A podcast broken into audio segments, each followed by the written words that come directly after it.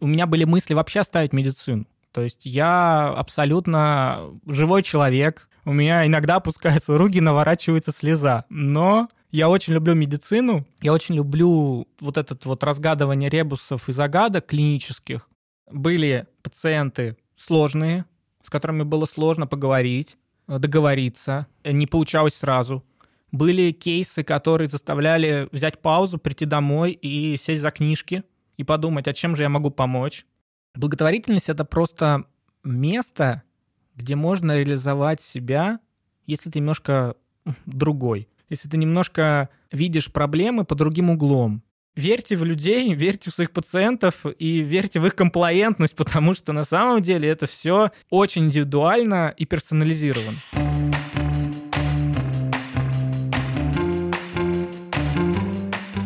Здравствуйте, дорогие друзья! В эфире подкаст «Врач-богач». И сегодня у нас действительно долгожданный гость нашего проекта. Это Сергей Иевков, врач общей практики, директор некоммерческой организации «Благотворительная больница». С 2018 года оказывает помощь бездомным людям в Санкт-Петербурге. Сергей – обладатель гранта Юрия Дудя «Твои истории начинаются здесь». Выпускник Московской профессиональной школы филантропии. Является лучшим учеником потока потока, а также в 2019 году был номинантом премии РБК в Санкт-Петербурге. Сергей, добро пожаловать! Евгения, привет!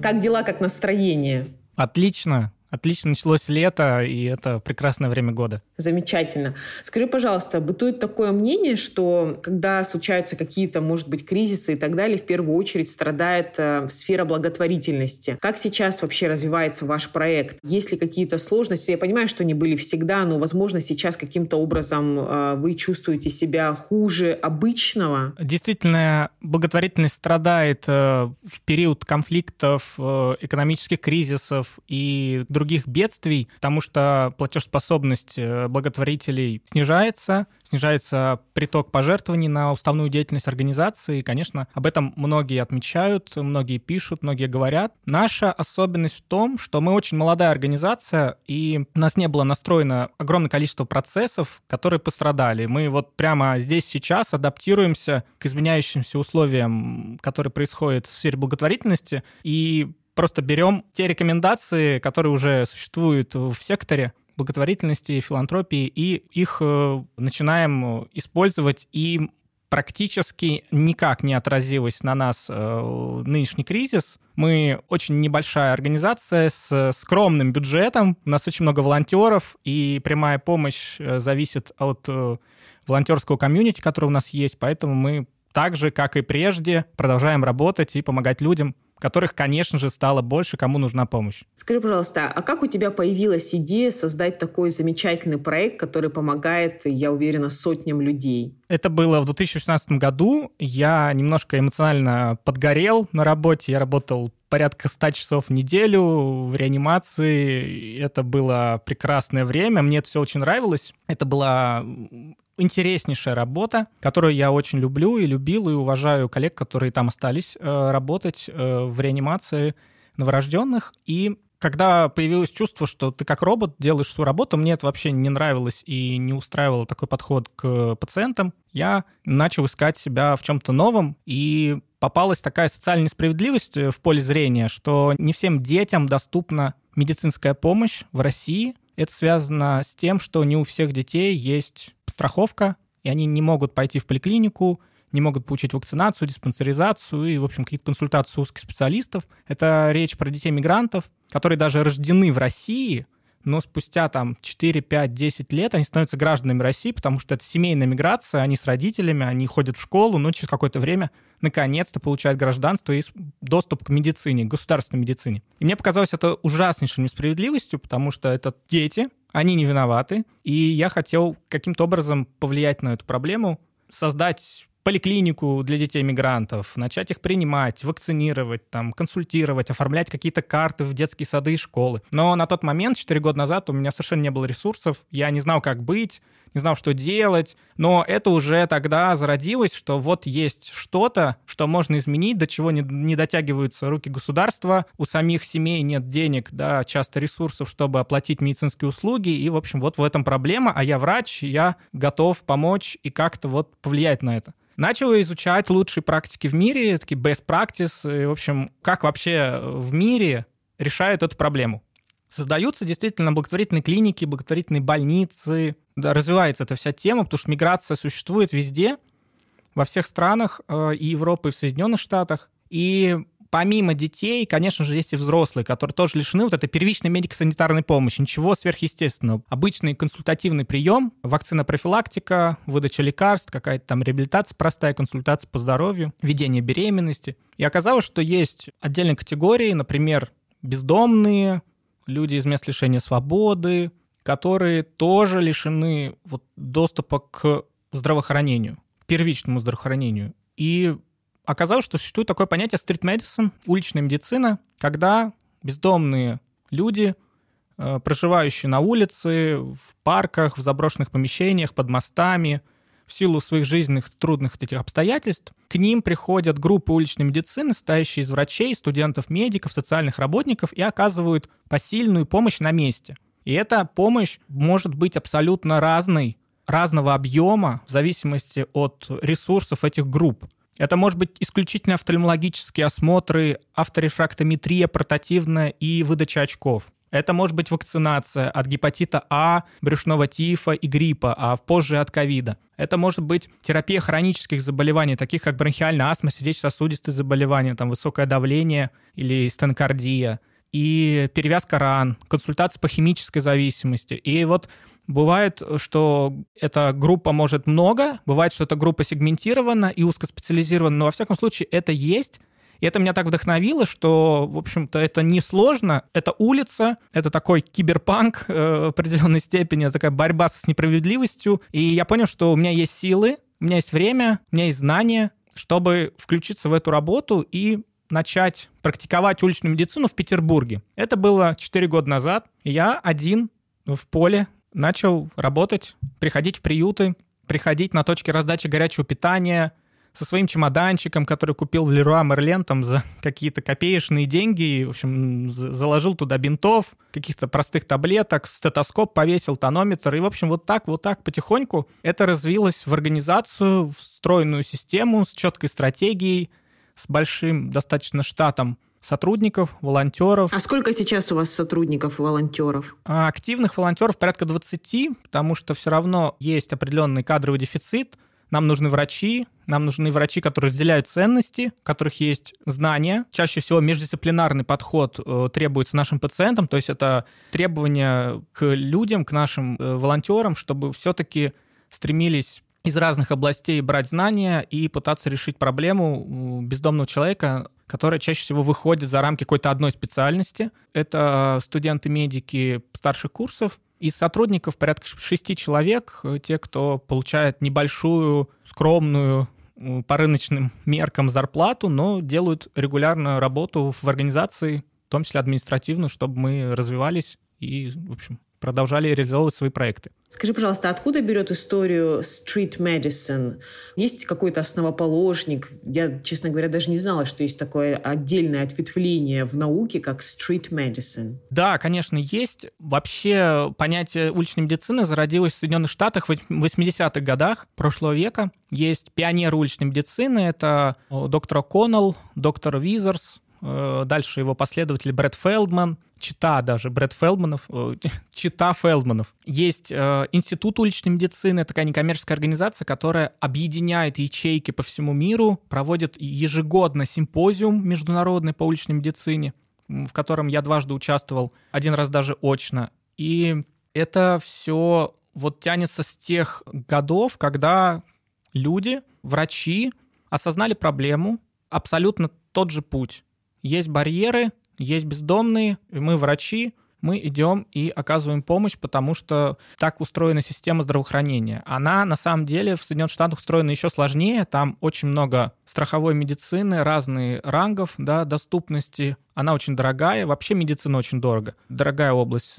И поэтому вот, наверное, все это началось с 80-х. И потихонечку появлялись какие-то последователи в Европе, доктор Делаторе, которая из Латинской Америки приехала в Германию и получала там образование по детской хирургии, и возвращаясь каждый раз в Латинскую Америку, ей отказывали в признании диплома немецкого по медицине, она возвращалась опять в Германию, доучилась, потом еще раз возвращалась э, в Латинскую Америку. В общем, ей это все надоело, она осталась в Германии и открыла поликлинику для бездомных, э, которая находится в Берлине. Вот так вот все потихонечку развивается. На самом деле на симпозиумах, вот, которые организует уличный медицинный институт, э, это прям огромнейший комьюнити. Можно встретить ячейки в Африке, и в Японии, и в Азии, потому что проблема бездомности, она, конечно, очень большая. В каждой крупной стране, в крупном мегаполисе есть люди, которые остались без крова, и, следовательно, у них есть, скорее всего, какие-то проблемы со здоровьем, потому что, в общем, абсолютно здоровых людей нет, и, в общем, улица — это агрессивная среда, она утяжеляет течение каких-то хронических заболеваний или появление новых острых.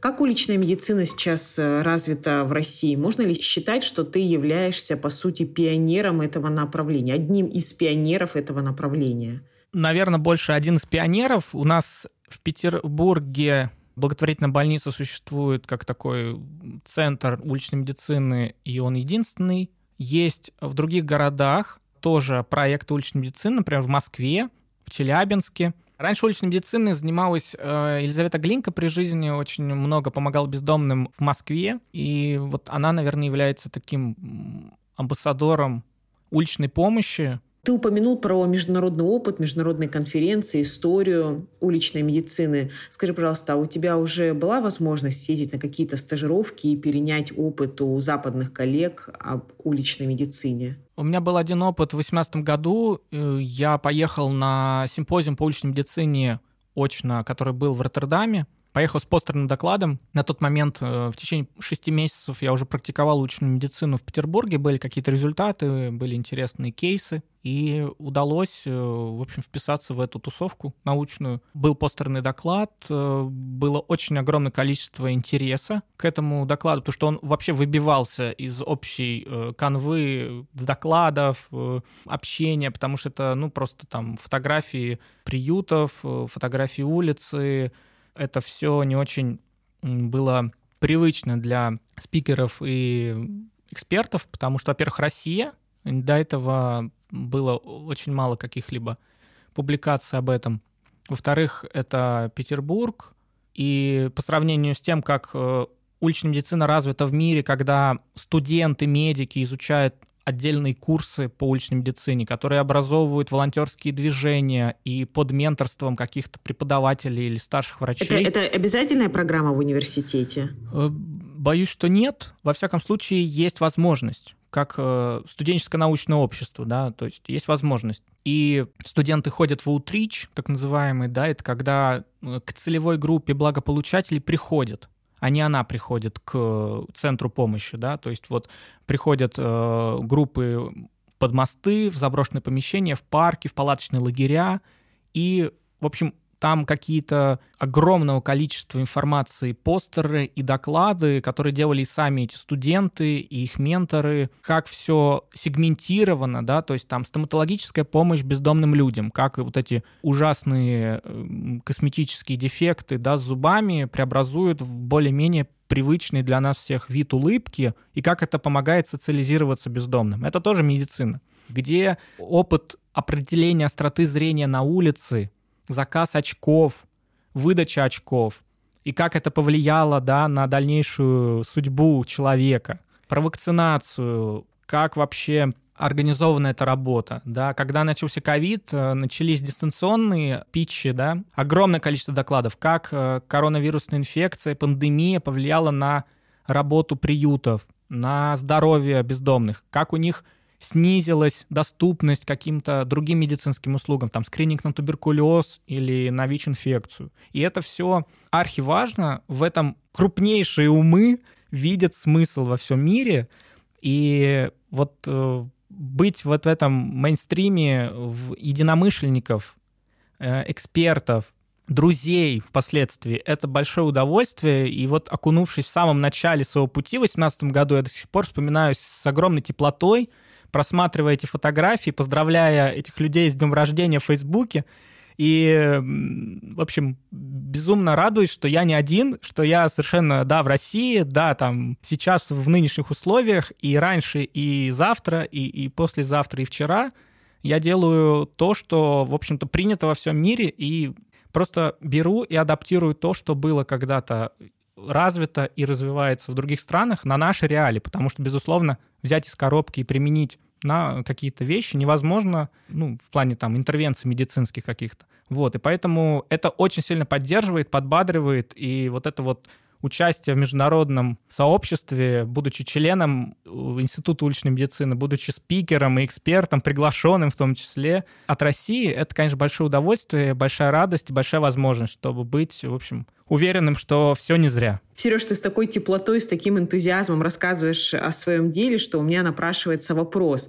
Ты явно находишься на своем месте. Скажи, пожалуйста, как ты понял, что благотворительность, уличная медицина – это дело твоей жизни? У меня были мысли вообще оставить медицину. То есть я абсолютно живой человек. У меня иногда опускаются руки, наворачивается слеза. Но я очень люблю медицину, я очень люблю вот этот вот разгадывание ребусов и загадок клинических. У меня логический склад ума, даже по всяким разным там PCM-тестированиям, но в общем и целом не получилось вот просто взять, уйти, хлопнуть дверь. У меня были варианты там заниматься огородничеством, родовое поместье сделать, там пуститься во все тяжкие в кругосветное путешествие.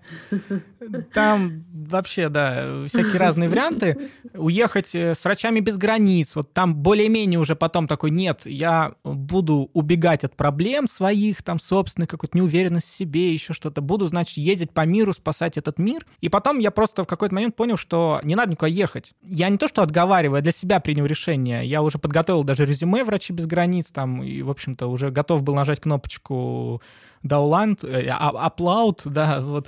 Но, в общем и целом, я остался, потому что я, изучая уличную медицину, я понял, что там есть такая концепция, вы в мегаполисе живете, вы выйдете на улицы, вы зайдите там в темную закоулочки, да, где живут бездомные, или там в какие-то их э, места, да, в заброшенные помещения, вы увидите все те болезни, давно забытые, часто запущенные, и вам не надо ехать в Африку, не надо ехать в Латинскую Америку, потому что вы тоже увидите то же самое – вы увидите медицину стран третьего мира, хотя вы живете, там, не знаю, в Нью-Йорке или в Берлине, или в Петербурге.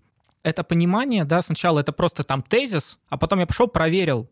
Я вот такой человек, который должен проверить все. Я пошел, проверил, я действительно увидел, ага, есть такое, действительно. И зачем мне надо ехать туда, если в моей стране, э, ну, в общем, в моей стране есть проблемы, которые я хочу и готов решать, и, наверное, я на своем месте здесь помогу своей стране, своим гражданам, этим пациентам в беде, люд, людям без дома. И от этого, в общем, немножко отказался от этого эскапизма, вот от медицинского туризма. Хотя на самом деле я очень уважаю и знаком с огромным количеством людей, которые вот ездили на разные проекты волонтерские, медицинские, как врачи, в том числе там известно, да, опять же, «Врачи без границ», ООН, там, Хасан Келп, э, и это классные ребята, но у них был свой путь, вот, и поэтому я в какой-то момент понял, да, это мое место, это мой путь, и вообще как бы я уверен, что, что я делаю правильные вещи, потому что, в общем-то, многие люди делают то же самое. Хотя, может, в России просто их не так много. И второй момент, что это, наверное, желание справиться с этой ужасной социальной несправедливостью. Потому что помимо отсутствия документов, отсутствия медицинской страховки у бездомных пациентов, у людей без дома, кто живет на улице и вообще попал в какую-то беду, у них часто нет денег, чтобы оплатить медицинские услуги. Они подвергаются стигме дискриминации из-за того, что они плохо выглядят, плохо пахнут. У них э, есть часто языковой барьер, если они из другой страны там, или плохо говорят. У них, может быть, дефекты речи, у них есть химическая зависимость. И вот э, это настолько коморбидно, настолько сложно, и вот эта сложность, она драйв, драйвово, конечно, действует на меня, что вот этот супербарьер — классно бы его как-то преодолеть и помочь, потому что государственная система, она очень ригидна. и она, может быть, и заметит когда-нибудь, или государственному регулятору скажут, что есть проблема, но пока примут меры, пока там человек как-то получит необходимую помощь от государства, пройдут годы, он, может, даже уже не будет нуждаться в ней, потому что либо выберется с улицы, либо просто погибнет. Поэтому волонтерский проект, потом НКО, я понял, что мы можем повлиять на эту ситуацию в рамках вот наших проектов на небольшом количестве, да, мы, конечно, не охватываем всех бездомных людей, которых там в Петербурге по разным оценкам от 50 до 60 тысяч, но мы можем какому-то количеству пациентов наших уличных помочь, улучшить их качество жизни, скомпилировать наш опыт и показать государству, что вот есть модель, в будущем она будет посчитана экономически, сколько стоит, и вы, в принципе, можете взять наш проект и реализовывать сами. Ну, это такая, знаю, оптимистическая, конечно, нотка. Во всяком случае, мы про эффективность, про social impact, про то, чтобы понимать, куда мы идем, зачем и с кем мы идем, какая наша цель. И вот, наверное, в совокупности любовь к медицине и социальная справедливость — это показатель для меня, что я на нужном месте, социальная справедливость не решена — я не знаю, будет она решена в течение моей жизни, скорее всего, нет. А медицина никуда не денется, пока есть люди. И у меня есть диплом, у меня есть необходимые знания, которые постоянно аккумулируются, пополняются, обновляются. И, в общем-то, я понял, что нет, я не поеду в кругосветное путешествие, не буду там возделывать землю. Я уважаю всех, кто выбирает этот путь, но я здесь, я остаюсь, и это мой путь и мой выбор. Очень здорово. Скажи, пожалуйста, когда ты взял свой чемоданчик, который ты купил в Леруа Мерлен и пошел на свой первый, я не знаю, как это сказать, первый выход, да, на улицу, с какими страхами ты столкнулся? Может быть, боялся быть отвергнутым, непонятым? Все так, абсолютно. Э, я боялся ужасно. Я реально очень боялся, что никому не будет это нужно. Не будет какого-то доверия что я встречусь с тем, что я не смогу что-то сделать, да, то есть я встречусь с какими-то проблемами, с которыми мне не справиться, с проблемами социальными, медицинскими, с какой-то коммуникацией тяжелой. И на самом деле это нормально, и это так и происходило. Были пациенты сложные, с которыми было сложно поговорить, договориться, и не получалось сразу. Были кейсы, которые заставляли взять паузу, прийти домой и сесть за книжки и подумать, а чем же я могу помочь. Были действительно случаи выезда, когда было очень мало пациентов, они вообще не знали, кто это за человек, можно ли ему доверять, да, можно ли этому врачу странному, да, который предлагает бесплатно там что-то, оголить свою там рану или пожаловаться. И эти места, где я вот находился, это были места раздачи горячего питания бесплатно. И люди понимали, что... То есть ты старался идти в те места, где есть скопление бездомных людей, верно? Да, да, да. Э, это было не сразу понятно, как действовать, но на самом деле это самая рабочая модель. То есть базовые потребности никто не отменял. Люди придут чаще всего туда, где есть ночлег, безопасный, есть душ, есть стиральная машина, есть горячее питание в разной наполненности сервисов, но таких мест очень много в Петербурге от разных некоммерческих организаций либо государственных учреждений. И медицина не всегда будет на первом месте, но среди пришедших за экстренной какой-то гуманитарной помощью есть те, кто болеет, кому нужна помощь, консультация или более что-то серьезное, да, в том числе до, доходит до госпитализации по экстренным показаниям. Поэтому приходя в такие места, сначала пришел один человек, потом пять, потом двадцать, потом, в общем, там какая-то очередь. Не всех уже получалось принять, кому-то, в общем, там телеграфным текстом, что надо делать, куда идти. Но, во всяком случае, постепенно-постепенно эти люди привыкали, что теперь помимо тарелки супа там раз в неделю есть врач или есть уже через какое-то время команда врачей, там появились медсестры, студенты-медики, это из числа волонтеров, которые сначала раздавали еду, а потом смотрят, ой, да я же... Смотрят на меня и, и думают, «А я же по образованию там медик, мне это тоже интересно, и они там через какое-то время в хорошем смысле отказывались от волонтерства раздавать просто еду и приходили ассистировать, там, помогать, перевязывать, записывать что-то. И вот такую, вот такую команда потихонечку э, разрасталась. Когда уже становилось несколько человек в бригаде, да, вы, на выезде, это становилось уже более понятно, более свободно, более спокойно в общении друг с другом, в общении с пациентами. И это обретало привычные черты обычного амбулаторного приема. Да, он происходил на улице под открытым небом. Да, иногда ушел дождь, и прием закрывался такой по погодным условиям. Да, там, я не знаю, иногда вместо стола и стула какой-нибудь бетонная глыба. На одной сижу я, на другой сидит моя пациентка, и я ей там перевязываю ампутированные пальцы, которые там вот потихонечку заживают. Это действительно было. И, конечно же, мы живем в достаточно агрессивных условиях э, климат, климатических в Петербурге, и наступает холода, наступает зима, и постепенно-постепенно вот эта летняя работа на улице сворачивалась, но не так все, конечно, плохо в будущем стало, потому что понятно, что зимой невозможно перевязывать раны, минус 20 снег, невозможно слушать легкие, если там кашель и насморк, и надо исключить пневмонию или подтвердить ее. Невозможно много чего на улице. И в отличие, например, от, от той же Калифорнии и Флориды в США, где там круглый год все хорошо, и вот эти вот или Краснодара. Или Краснодара, да, и безумно красивые, значит, эти фотографии, как там, значит, а, уличная медицина круглый год ходит, в общем, ячейки эти со студентами и врачами оказывают помощь в палаточных лагерях. И появилась у нас машина, совместный проект э, с сообществом православной молодежи Кинония.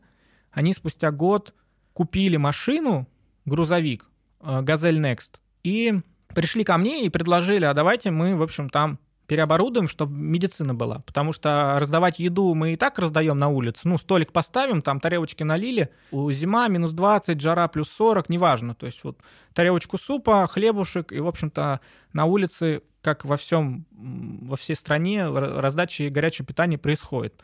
А вот медицина, мы прекрасно понимаем, что у наших подопечных есть э, проблем со здоровьем, часто им нужны перевязки, минус 20 это не сделать. Давайте вот такой проект совместно сделаем. Ну, естественно, конечно, удивления не было предела, потому что пришли ко мне и предложили, и люди, которые вот увидели проблему. Это продолжается наше сотрудничество до сих пор, оно очень прочное, э, очень эффективное, и уже несколько лет в городе существует такой проект, как мобильная клиника. Это микроавтобус, который ездит 6 раз в неделю по разным вот этим, опять же, точкам раздачи горячего питания, но прием ведется уже в самом салоне, переоборудован как скорая помощь внутри. Там есть кушеточка, там есть стол, стул, интернет, там есть компьютер с электронными историями болезни, там есть необходимое оборудование, включая там лампа Вуда, атоскоп, э, тонометры, там, я думаю, что глазной тонометр скоро еще там появится для диагностики глаукомы. Ну, в общем и целом, там есть лекарства, перевязочные материалы, там есть стерильные инструменты. И, в общем-то, вот такой многофункциональный фургончик останавливается, где раздают горячее питание, либо предоставляют временный ночлег, и бездомные выстраиваются в очередь, и, ну, не все, конечно, ну, кому нужно, в общем, там, получают необходимую консультацию врача, перевязку ран, подбор очков, выдача очков, там, вакцинация тоже от ковида, от гриппа вместе с поликлиникой мы это делали. Часто вызываем скорую помощь на себя, грамотно говорим со скорой помощью по телефону с диспетчерами, с врачами, чтобы пациента передать вот так из рук в руки бережно, чтобы его там нигде не высадили и нигде не отказали. И не обидели. И не обидели. И, в общем-то, это вот так вот сейчас работает. И последнее ноу-хау, которое мы ввели, ну это вот прям вообще, это стрижка, машинная стрижка, пока лето, там стульчик, э, или пока стульчика нет, там опять же каменная глыба, либо друг друга, либо кто-то помогает, стригутся люди. Ну, в общем-то, такая гигиеническая часто даже процедура, что просто вот, особенно мужчины. И второе — это телефон. Он позволяет звонить по России бесплатно. Это такой стационарный телефон, в котором сим-карта вставлена, и он такой с трубочкой на пружинке. Вешается на стоянке сбоку фургона, там специальное крепление, и есть люди, которые, в общем, подходят и звонят там своим родственникам, своим друзьям, работодателям. В общем, нет какого-либо ограничения, разве что там разумная длительность, если очередь есть. Но, в общем, в целом, потихонечку вот такой сервис есть. Помимо, конечно же, медицины, помимо же социалки в плане там, где восстановить паспорт, как получить пенсию, ну, в общем, выдача каких-то костылей, иногда даже одежды, э, гигиенических наборов. Вот такой многофункциональный передвижной мобильный пункт, который приспособлен к нашим суровым условиям круглогодично работает в Петербурге. И только за прошлый год мы приняли уникальных тысячу пациентов в этом мобильном пункте. Невероятно. Да, и выполнили полторы тысячи перевязок, и семь тысяч с хвостиком обращений было вот с каким-то вопросом вот в этот вот пункт. Очень здорово. Сергей, скажи, пожалуйста, какой твой самый запоминающийся пациент? Я понимаю, что их было много, но, возможно, какая-то история особенно врезалась в твою память. На самом деле, э, историй очень много. Э, я не буду переставать говорить об этом, что бездомные пациенты — это непростые, сложные пациенты за счет своей комплаентности, достаточно низкой, за счет своих коморбидных состояний в виде химической зависимости или огромного количества болезней разом вот просто есть. И требующий, конечно же, кучу терпения, знаний, междисциплинарности, в общем, и, наверное, многократных безумных количества коммуникаций, потому что это просто основной инструмент врача уличной медицины, 50% успеха, если не больше. Вот, но есть история замечательная. Мужчина, 60 лет, перелом плеча, приходит к нам на стоянку в мобильную клинику, у него гипс, и он уже там 3-4 недели ходит, у него болит рука, этот гипс не снимался, в общем, подвязывался, и у него были снимки. По снимкам не происходит срастание перелома. Ну, на всякий случай, сориентировали его в травму, в травмпункт, он сходил туда еще раз, сделал свежий снимок, по нему опять не срастается перелом. Ну и, в общем, предложили ему следующий вариант, там, по своим каналам, через доверенных э, травматологов, друзей, кто работает в стационаре, госпитализировать его в стационар, чтобы ему сделали металлоостеосинтез, и вот эту вот зону перелома соединили металлическим пластиной, да, металлическим стержнем даже там, чтобы уже то ли прочно зарастало это, в общем, костная ткань, и, в общем, это не было слабым местом, чтобы при последующих, там, условно, падениях, даже легких, это вот не ломалось. Он согласился, был очень благодарен, поехал, прооперировали удачно. Через какое-то время звонит и говорит, так, Сергей Анатольевич, я, знаете, тут подумал, пока я здесь в больнице, а не заработать ли мне немножко денег, став донором крови?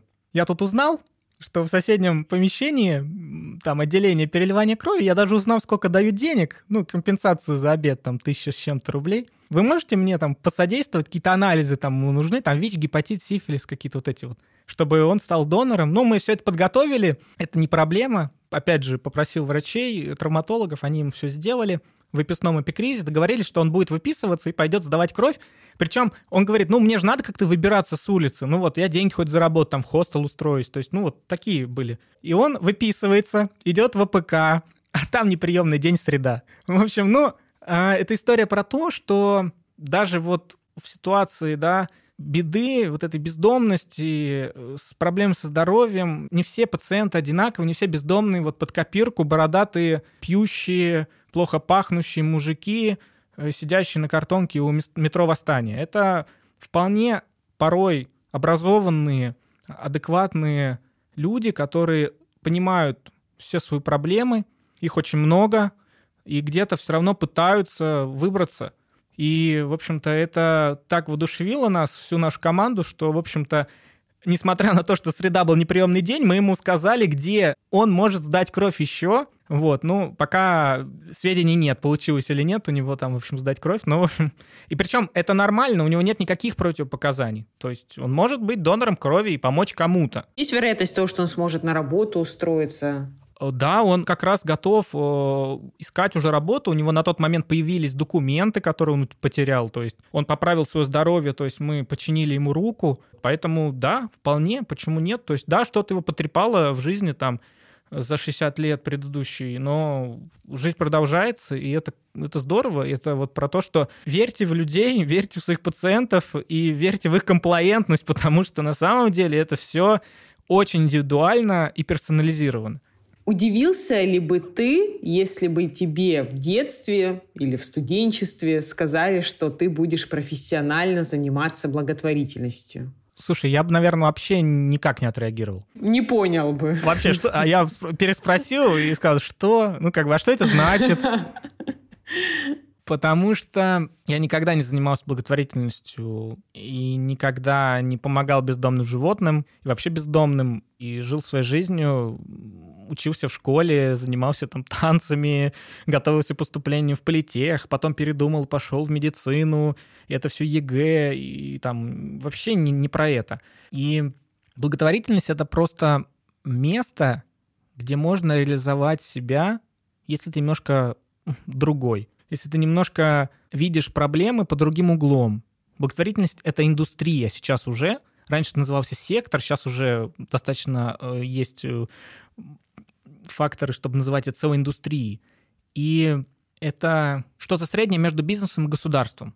Это то, куда идут люди, чтобы решать в том числе какие-то социальные проблемы, у которых э, есть э, социальные проблемы, которые бизнес не может решить сам, потому что у него немножко другая модель работы, но он хочет, и ему нужны инструменты, нужны продукты, нужны те люди, как раз благотворительные организации, которые бы решали бы социальную проблему, а бизнес бы, в общем-то, жил и, в общем, радовался, что вот он социально ориентированный. Государству на некоторые проблемы сложно реагировать, сложно влиять. Это более, как уже говорил, достаточно такая строгая система, бюрократическая, она сильная, государствам нужно и важно быть в контакте, в партнерстве, но не так все быстро появятся какие-то изменения, да, вот в какой-то социальной проблеме. И поэтому благотворительность тот инструмент, куда можно прийти, можно создать свой какой-то проект, организацию,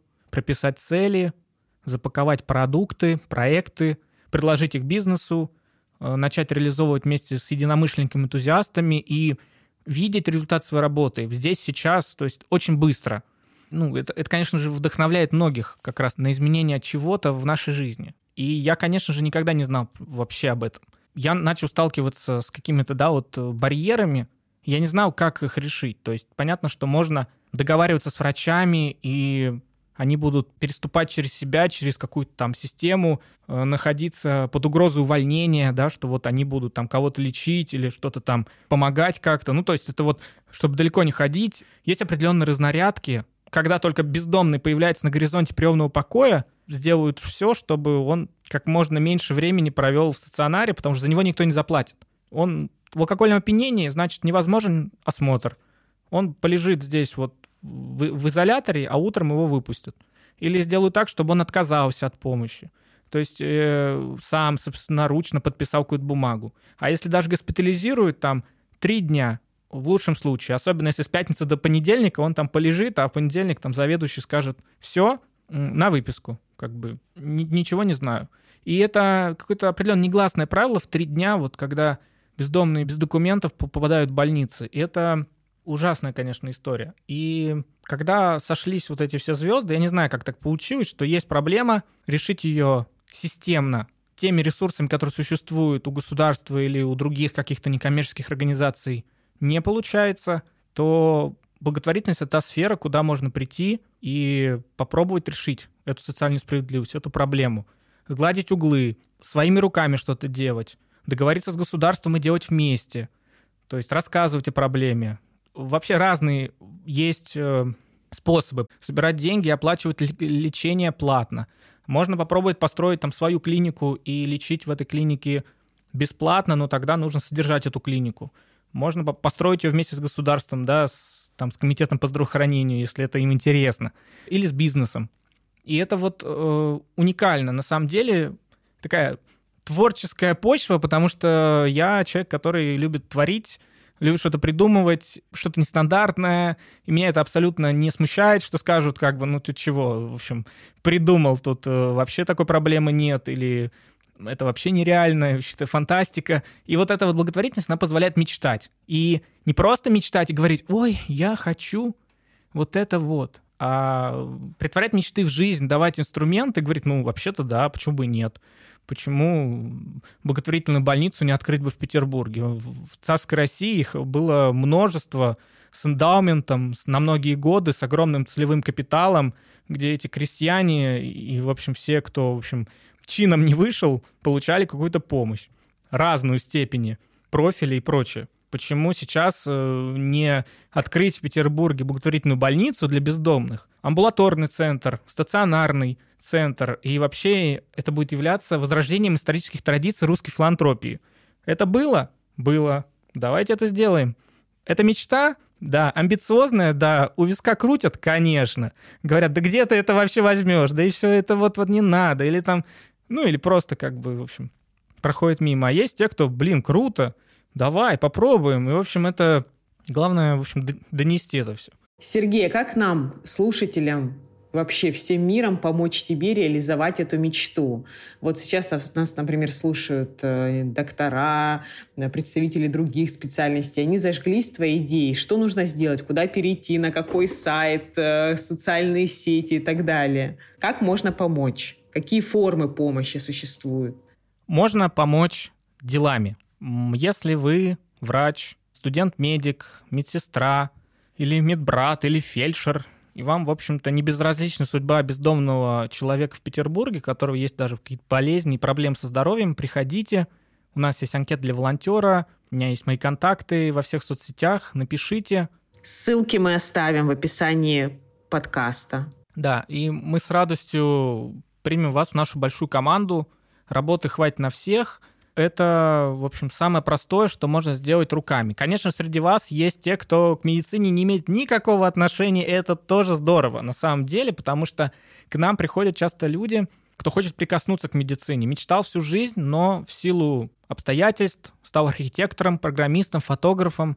Можно прийти и ассистировать врачам, увидеть настоящие болезни, настоящих пациентов – увидеть результат своей работы и получить безумное количество благодарности. И это еще один э, характеристика наших пациентов. Они очень благодарны, потому что мы являемся каким-то последним форпостом помощи в плане медицины, доступной медицины, где не нужно каких-то документов, денег, и, в принципе, достаточно много мы можем помочь этим нашим пациентам на улице. Поэтому вы можете прийти и помогать врачам вести прием, вы можете применить свои навыки, свои умения, там, вести социальные сети, фотографировать, монтировать ролики, отвозить, привозить, сортировать, э, договариваться. И, в общем, там бесконечное количество задач, которые можем обсуждать. Главное, что вот вы готовы.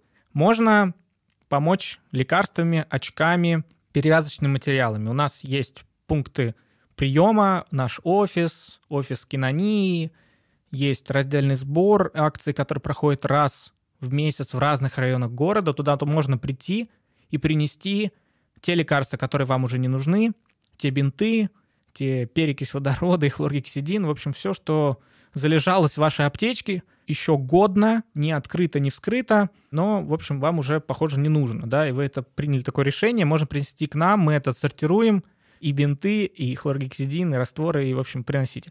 Вот, а можно помочь деньгами, потому что мы как организация несем определенные расходы на оплату труда постоянных наших врачей, на покупку бензина, покупку тех медикаментов, которых не хватает, у которых большой расход, даже больше, чем мы где-то можем получить бесплатно, и нам жертвуют. Поэтому мы тратим деньги на свою работу, можно подписаться на небольшой регулярный платеж ежемесячный, тем самым мы сможем планировать нашу работу. Это предпочтительно. Вот, э, в плане подписки. И, в общем-то, следить за нами в социальных сетях, рассказывать друзьям, знакомым и не проходить мимо бездомных людей, спрашивать у них, чем им можно помочь, раздавать наши листовки, они тоже есть на сайте, куда можно обратиться, в том числе за медицинской помощью, если в этом будет необходимость.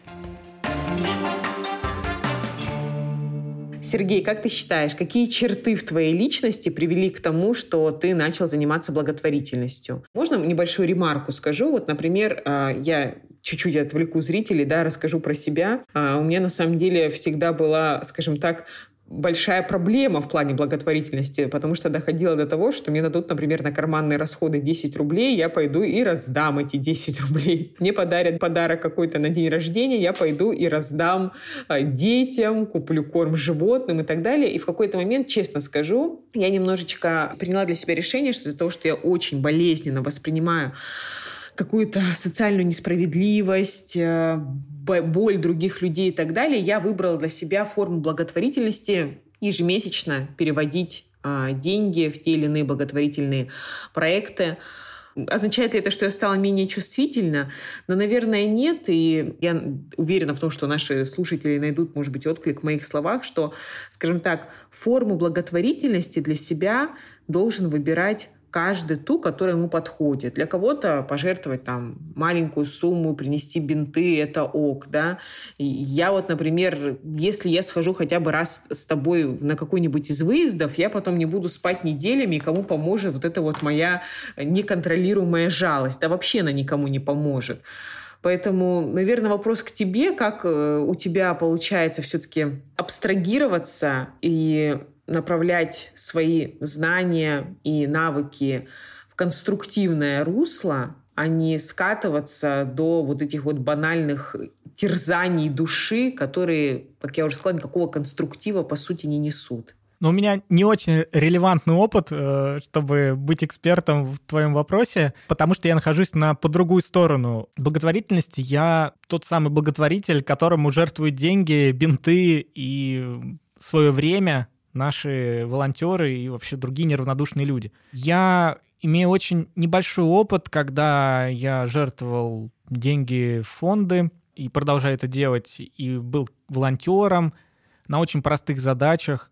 Но важно, чтобы каждый из нас а, мог реализовать себя в благотворительности в том виде, в котором ему комфортно, удобно, безопасно. Это могут абсолютно быть разные формы, и это как раз задача фондов предложить эти формы. То есть помочь деньгами или не деньгами можно, и важно, чтобы была такая возможность, чтобы не разочароваться, не надорваться, не вовлечься так, чтобы потом, вот, как ты говоришь, не спать ночами, да, то есть возможно, что не стоит, да, контактировать с благополучателями, а наблюдать все со стороны и, в общем-то, чтобы не случилось обратного, да, отторжения и неоправдания ожиданий, что, с одной стороны, с глянца там или социальных сетей выглядит все вот так, а в жизни оказалось, что все намного страшнее, Каждый выбирает э, тот путь и тот вариант помощи, который ему комфортен и удобен. И абсолютно нормально менять сферу своих интересов абсолютно всем людям. Врачам менять специализацию, благотворителям добавлять, изменять какие-то программы. Да, помогали бездомным животным – пошли помогать детям-сиротам. Такое тоже бывает. Или расширили свою сферу интересов, да, и начали погружаться еще в другую проблему.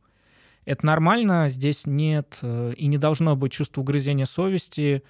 Мы все абсолютно разные, и важно фондам избегать манипуляции, выдавливать слезу у сторонников, да, и как-то манипулировать настроением и действиями.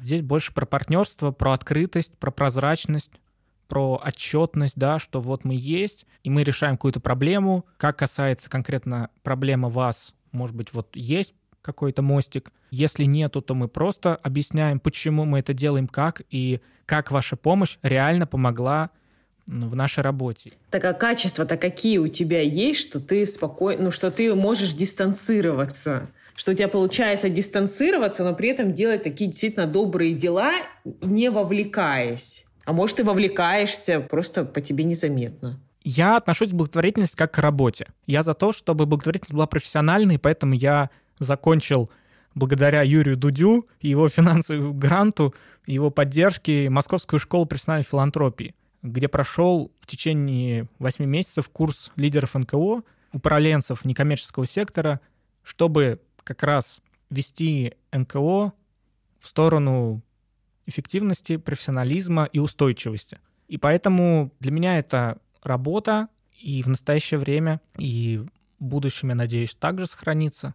В плане вовлеченности, конечно же, здесь, как и везде, определенное колесо баланса работы и отдыха. Конечно же, медицина достаточно э, сложная область знаний, где контакт идет человек с человеком, идет много коммуникаций, то без супервизии здесь сложно, которая тоже есть в моей жизни, в жизни моих волонтеров, коллег из организации. Что ты подразумеваешь под супервизией? Психолог? Да, это встречи, групповые встречи с психологом. У многих, э, я знаю, есть персональные психотерапевты, они прорабатывают какие-то другие, может быть, и смежные вопросы своей жизни. Но у нас в организации есть супервизия раз в месяц, где по желанию волонтеры, которые много контактируют с бездомными, врачи, они приходят и изливают душу, задают вопросы. Такая балиновская группа. это помогает дистанцироваться, да, и не вовлекаться в процесс. Угу. У меня, не, я тут добавлю еще, у меня просто есть личная особенность, э, если про меня, то личная особенность заключается в том, что я очень много времени работал анестезиологом-реаниматологом. Это моя первая специальность. Еще и для деток. Еще и для деток, да. Но на самом деле работал в разных местах, и в красной зоне, и в центральной районной больнице, где и дети взрослые, беременные, и повторить вот так вот каждые сутки шоки и прочее. И всегда находился на линии между жизнью и смертью своих пациентов. И самых ранних эпизодов своей трудовой деятельности было четко как-то выработано внутри не вовлекаться. То есть я делаю все, что от меня зависит, обладаю определенной экспертизой, знаниями, командной э, слаженной работой своих коллег, каких-то ресурсов инфраструктурных, там, больниц, отделения, там, и вообще там города, стационара. И делаю все возможное, чтобы сохранить жизнь. Иногда, к сожалению, не получается. В силу тяжелого клинического случая, тяжелой болезни, запущенных состояний, каких-то порочных кругов, которые уже не, не разорвать. И если вовлекаться в это эмоционально, все разрушится. Моя работа перестанет быть полезной и вообще какой-либо эффективной в отношении пациентов, которым нужна помощь в критическом состоянии. Поэтому это какая-то профессиональная особенность именно анестезиолога, когда нужно принимать быстрые решения в очень сжатые сроки, когда пот течет по спине, и, в общем, там дрожат руки, но ты делаешь, потому что ты должен это сделать. И здесь нету какой-то рефлексии в моменте уж точно, а в последующем ну, вот помогает определенная психологическая поддержка, но опять же, это уже потом, когда уже все произошло, чтобы не мешало в моменте. Поэтому вот у бездомных все то же самое. Бездомные пациенты, они очень любят манипулировать мнением помогающего человека, да. Ну, например, находясь в больнице, я встречал случаи, когда человек, которого мы госпитализировали, получил там необходимое хирургическое лечение, которое спасло ему ногу, и попросил от волонтеров принести ему шапку. Это была зима. Шапку вязаную, но не простую, а с якорем, с какими-то морскими узорами. И только эту, и только вот только эту подойдет ему для, для при выписке. Вот. И это про то, что для меня это вопрос очевидный. Какая будет шапка, тогда и принесем. Получится найти на нашем складе среди 20 шапок с якорем. Окей, нет, будет черненькая, она тоже спасет от обморожения и, в общем, согреет в эти зимние снежные дни. Но были волонтеры, которые, в общем, носились по городу и спрашивали, а где нам эту шапочку взять, ему же надо, он там бывший моряк. Это сложный такой вопрос, но вот здесь нужно решить, как мы действуем, потому что можно бесконечно долго искать шапочку, выгореть и не найти, и жить с чувством вины, да, подумай, шапочка, но для кого-то. А вот э, для конкретного волонтера, да, вовлекшегося в эту историю, это может быть проблемой. Вот. Для нас установка такая, что будет шапка, которая действительно ну, мы постараемся подобрать не розовую, да, конечно же, а черную или там темных оттенков цвета, но, в общем-то, какая есть. К сожалению, у нас ее нету. То есть объяснить почему. Но вот здесь вот то же самое. То есть какая-то должна быть граница какой-то здоровый цинизм должен быть, потому что, к сожалению, если не позаботиться о себе, завтра нужно будет заботиться кому-то обо мне, да, потому что я развалился. У нас традиционная рубрика есть э, топ-советы молодым врачам. Никита Жуков э, эту рубрику переделал из пяти в три, потому что его прос... раньше я просила топ-5, а он как-то раз не смог дать пять, смог дать только три. С тех пор я прошу хотя бы три совета. Три совета молодым врачам. Старайтесь не уйти из медицины. Сейчас Сергей побьет рекорд Никиты Жуковой, даст ноль советов ехал на подкаст, думает, что-то там Евгения будет спрашивать в конце, надо бы послушать. Думаю, да ладно, я там что-нибудь придумаю. Разберемся. Да. На самом деле, да, медицина — это уникальная область знаний, а это про то, что, в общем-то, найдите себя в ней. Это не обязательно клиническая работа в поликлинике или в стационаре, или в машине скорой. Это может быть разные абсолютно возможности нужно время, чтобы это осознать, взять паузу, это нормально. Но если вы врач, вы вложили огромное количество времени в свое образование, дайте этому образованию работать на вас. Просто нужно найти вот этот вот вашу сферу, ваш путь. И медицина — это уникальная какая-то область, когда, в общем-то, что я говорю, смотрите историю Евгения, она постоянно говорит, в общем, а можно и так, а можно и сяк, а можно и копирайтером, а можно там и фарм, значит, исследователем, а можно и бездомных лечить, а можно, я не знаю, клиники открывать, а можно свой кабинет открыть, а можно, я не знаю, быть судовым врачом. Ну, слушайте, это вообще вот Вариантов столько, что не перечесть. Конечно. Просто оставайтесь в медицине, насколько это вам откликается, ищите себя, но постарайтесь быть здесь, потому что это, это действительно интересно. Боюсь, что ваша жизнь уже не будет прежней после того, как вы стали врачом, поэтому даже не пытайтесь. Нет, хороший, классный совет, очень оригинальный. Давай, номер два. Второй совет наверное, следующий. Вот медицина, что мне дала лично, это понимание, что ценность жизни — это какая-то абсолютная величина, неизмеримая, несравнимая ни с чем другим в нашей мире, нашей планете. Поэтому относитесь к друг другу с позиции вот этой ценности жизни, потому что мы все очень сильно разные люди, мы можем не нравиться друг другу, мы можем быть абсолютно не разделяющие какие-то там убеждения, на, разговаривающие на разных языках, э, с разными какими-то атрибутами одежды или вообще без нее.